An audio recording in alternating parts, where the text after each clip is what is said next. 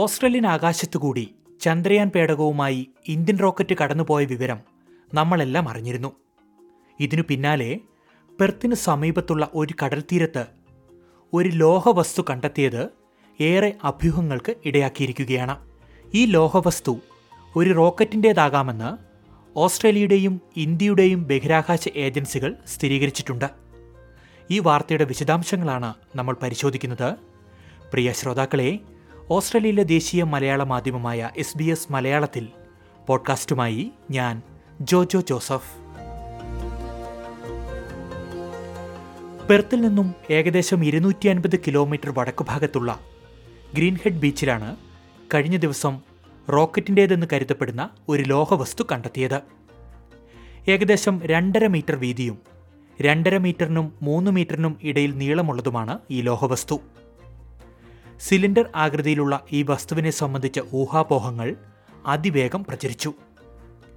വെള്ളിയാഴ്ച ഇന്ത്യ വിക്ഷേപിച്ച ചന്ദ്രയാൻ ദൗത്യത്തിന്റെയോ രണ്ടായിരത്തി പതിനാലിൽ പടിഞ്ഞാറൻ ഓസ്ട്രേലിയൻ തീരത്ത് കാണാതായ വിമാനത്തിന്റെയോ അവശിഷ്ടങ്ങളാകാമിതെന്ന് അഭ്യൂഹങ്ങൾ ഉയർന്നു.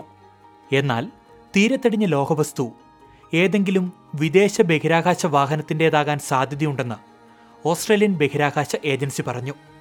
ഇതോടെയാണ് ഇന്ത്യൻ റോക്കറ്റുകളിലേക്ക് അഭ്യൂഹങ്ങൾ കത്തിപ്പടർന്നത്. അതേസമയം തീരത്തടിഞ്ഞ ലോഹവസ്തുവിൽ ദുരൂഹതയൊന്നുമില്ലെന്നും ഇത് ഏതെങ്കിലും ഒരു റോക്കറ്റിന്റെ ഭാഗമായിരിക്കാമെന്നും ഐ എസ് ആർഒ മേധാവി എസ് സോമനാഥ് പറഞ്ഞതായി ബി ബി സി റിപ്പോർട്ട് ചെയ്തു. അവശിഷ്ടങ്ങൾ ഇന്ത്യയുടേതാണോ എന്നതിൽ കൂടുതൽ പരിശോധനകൾ ആവശ്യമാണ്. റോക്കറ്റിന്റെ അവശിഷ്ടം നേരിൽ കാണുകയോ വിശകലനം ചെയ്യുകയോ ചെയ്യാതെ ഇന്ത്യയുടേതാണോ അല്ലയോ എന്ന് സ്ഥിരീകരിക്കാൻ കഴിയില്ലെന്നും സോമനാഥ് വ്യക്തമാക്കിയിട്ടുണ്ട്. അതേസമയം മുൻപ് കടലിൽ വീണ പി എസ് എൽ വിയുടെ ചില ഭാഗങ്ങൾ ഒഴുകി തീരത്തെത്തിയതാകാനുള്ള സാധ്യതകളും സോമനാഥ് തള്ളിക്കളഞ്ഞിട്ടില്ല. പ്രിയ ശ്രോതാക്കളെ ഓസ്ട്രേലിയൻ തീരത്ത് കണ്ടെത്തിയ ലോഹവസ്തുവിനെ പറ്റിയും അതുമായി ബന്ധപ്പെട്ട് വരുന്ന അഭ്യൂഹങ്ങളെപ്പറ്റിയുമാണ് നമ്മൾ ഇതുവരെ കേട്ടത്.